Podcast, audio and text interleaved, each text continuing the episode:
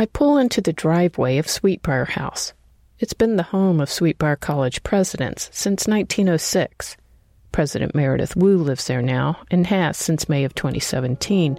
But today, I'm here to speak with Sweetbriar alumna Carol McMurtry Fowler. Carol and I, air quotes, met on Facebook. I like her sage comments and love her profile photo. She and her sister are smoking cigars. I read that Carol would be on campus while my family and I were visiting our farm nearby. I asked if she'd like to meet in person, and she agreed. We decide to take a drive. So, yesterday, I picked up Carol and her dog Spice, and we get lost on purpose on the windy back roads of beautiful Amherst County. Anyway, Carol's staying in the garden cottage. It's the cozy guest house next to the president's home. She's doing some work for President Woo and the Office of Alumni Relations. I get out of the car, but before heading in the back door, I take time for a deep breath to inhale sweetbriar. The lemony scent of magnolia blossoms paired with boxwood whisks me back in time to the early 80s, back when I was a sweetbriar student. I'm at a garden party hosted by President and Mrs. Harold Whiteman I look around and see echoes of tables with white linens, lots of food, and flower arrangements. I also see my fellow students, many with big hair and wearing shin length flowered dresses. They're smiling and talking with each other and our beloved professors. Those are happy memories, but Hello. I snap out of it and head inside to talk with Carol. Hey, Spice. All right, I'm coming in. Yeah. All right. I'm amazed that I was able to hold her on the front porch with six bunnies in the yard. Spice is an extremely friendly, waggly tailed therapy dog, and so much more to Carol. She matches her name perfectly with her gorgeous spicy orange coat, along with the silver frosting on her muzzle.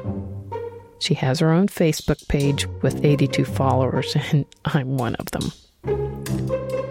I'm here with my ninth golden retriever, who, when she came to me at the age of five, was very subdued, and I thought, I've got a dog without a sense of humor.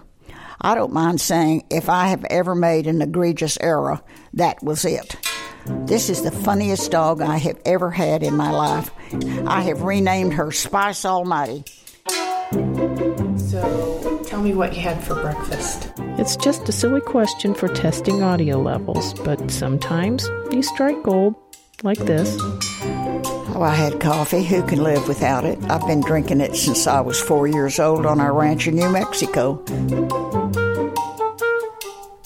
Sweetbriar is a feeling. It's it is something in the pit of your stomach that you feel and know you've died and come to heaven while you're still living.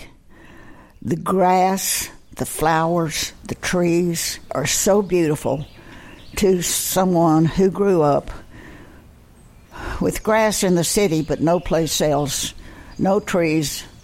It was heaven then. It's heaven every time I've visited Sweetbriar, which has been many, many times over the years. My name is Carol Young McMurtry Fowler. I was born in Central Texas as a Depression child, but I was taken to Amarillo at the age of six months, and that was where I was graduated from Amarillo High School What year was that? in 1953 and came to Virginia in the fall of 53, which is 66 years ago this fall. And I was graduated from Sweetbriar College in 1957 with high honors in history. What was the major deciding factor that had you choose Sweetbriar as your college? Oh, it's very simple. It was my mother. I, I didn't feel like I would fit in at the University of Texas because I was always kind of a reader and, and known as a brain in high school. She had never been to Sweetbriar, but there were many girls in my hometown of Amarillo who had attended, and they all told Mother they thought I'd be a perfect fit for this college. What are some important lessons you learned while at Sweetbriar, and who or what may have led you to these lessons?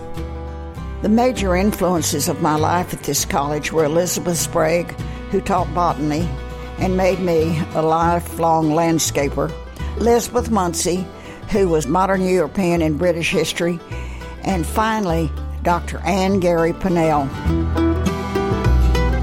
Mrs. Pannell was president of Sweetbriar. She wore beautiful uh, Oxford Cambridge robes at special events, which I had never seen before.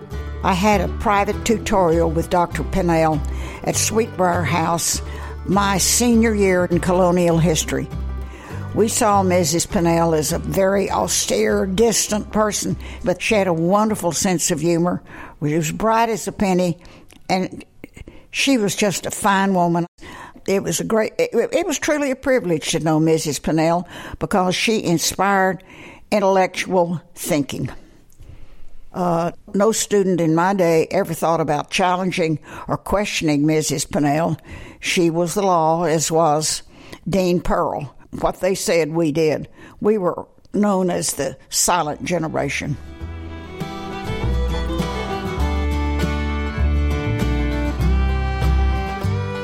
Made a difference to me almost immediately at Sweetbriar, and it carried through to the four years I was here and the years in which I've been associated with the college since was the value of a woman. A woman's capacity, her empathy, her strength, and I guess really just plain old nobility. That was gently pushed until we stood up a little bit taller and said, Yes, we can.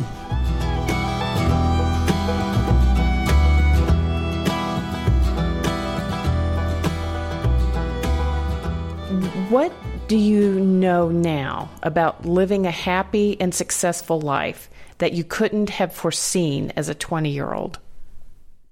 To know now what I couldn't perceive as a 20 year old is a chasm deeper and broader than I can probably wade or climb because as a 20 year old I thought I knew everything and I turned out to be dumber than a, than a brick. The, the amazing thing that struck me when I got to Sweetbriar was that the college said quite simply, you're here, you're an adult, you're responsible for yourself. This was amazing to a girl who was 18 years old and was used more or less to being told what to do. The professors we had at Sweetbriar nurtured us, but they didn't baby us. They stimulated our minds. They encouraged us to think. They encouraged us to stand up and dig in. This had never really happened to me. Sweetbriar hit me on the head and said, Start digging, girl, start digging, because it's there and you can find it. What did you major in? My actual major was Southern American History, 1850 to 1857. We had a very unique program called Honors.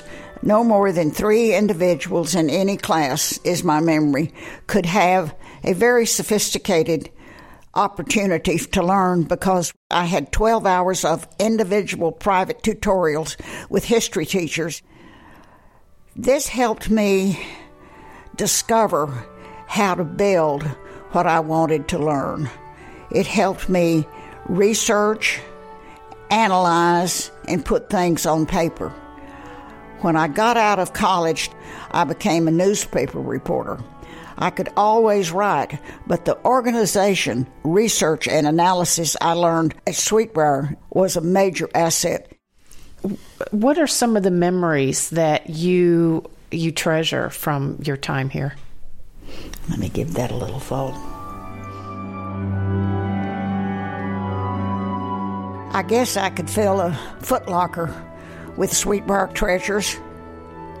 The friendships one made at this college, they are so deep, and I think we graduated around 80 women. Each class member. I've been class secretary, I think, for 40 years or longer. And each time I learn of the death of one of my friends, it really hurts. It's, it's, it's personal. I love the dell, I love the trees, I love the jonquils, the flowers, the crab apples, the flowering cherries, the peaches. I loved Mr. Jefferson's mountains eventually. It gave me claustrophobia my first term because I was a high plains drifter.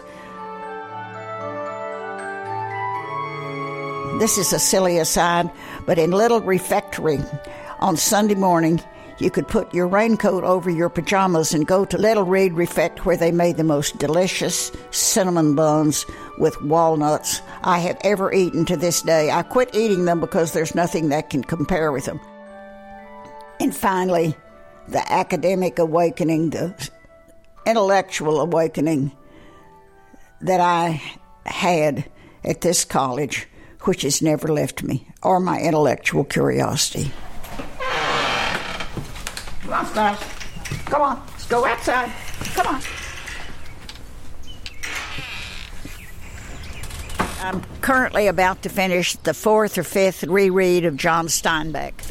This time I came across a quote which if I had read as a kid I would have eh, I would have had it printed on cards. Steinbeck said, "I was born lost and in no particular hurry to ever be found.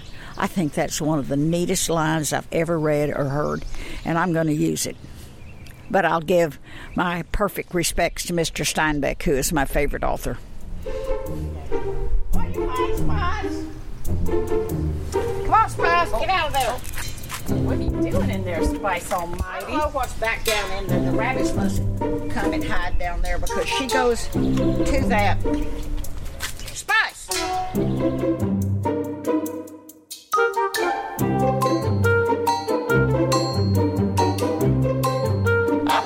one asking the mm-hmm. questions. well, tell me, tell me about your career.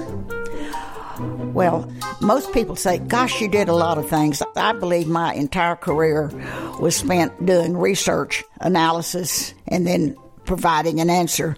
I spent more than 30 years as a newspaper reporter. A lot of it was as a political reporter. Then they made me an editor, which I absolutely loathed because I sent the kids out to have fun and I was stuck behind a desk. Finally, my younger sister called me and said, Quit that job, it's ruining your disposition. And I realized, in fact, it was, and my disposition has always been a bit cranky anyway. Then I became a, a, peace officer. I went to the Austin Police Academy and became an investigator for white collar crimes and government fraud. That was fascinating because everything I had always suspected as a reporter, I found out when I could require answers via subpoena that it was all true. Then my husband and I had two stern wheel riverboats on Lake Austin in Austin, Texas, in which we did private charter parties and we would feed them catfish and hush puppies or fajitas or barbecue. And we could do that for up to 500 people. Then I went to Boston and worked for State Street Bank and Trust. I had worked for Ann Richards both when she was Texas treasurer and governor. I learned how to locate individuals who had left sums of money and forgotten about them. This is an area of law called escheat. And I became actually quite a little expert in this field.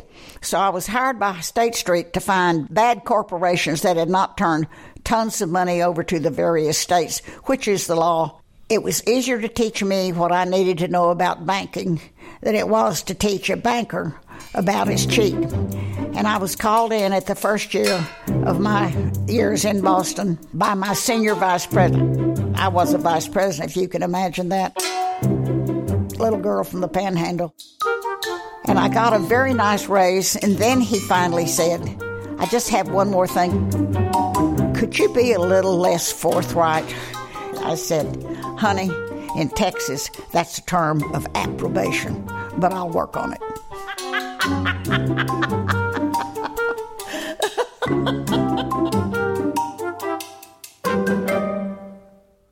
Not long after leaving Carol, I realized I'd forgotten to ask her which John Steinbeck book she was rereading. So I looked up the quote she mentioned and found Travels with Charley in Search of America. Charley is Steinbeck's dog. a big old standard poodle. Together they travel about 10,000 miles, crisscrossing America. Anyway, Carol was just a tad off the actual line Steinbeck wrote, which was, I was born lost and take no pleasure in being found. I like it too, but I connect more with Carol's version. I was born lost and in no particular hurry to ever be found. It reminds me of our drive together, getting lost on the windy back roads of Amherst County in no particular hurry to ever be found. And like our drive, it's clear that Carol, who's just as strong and determined as ever, still enjoys the twists and turns of life. It's also clear that it's the deep roots of Carol McMurtry Fowler, the self proclaimed High Plains drifter, that keep her grounded and tethered to all she loves, from her family, beloved classmates, and other dear friends in Texas, at Sweetbriar College, and beyond.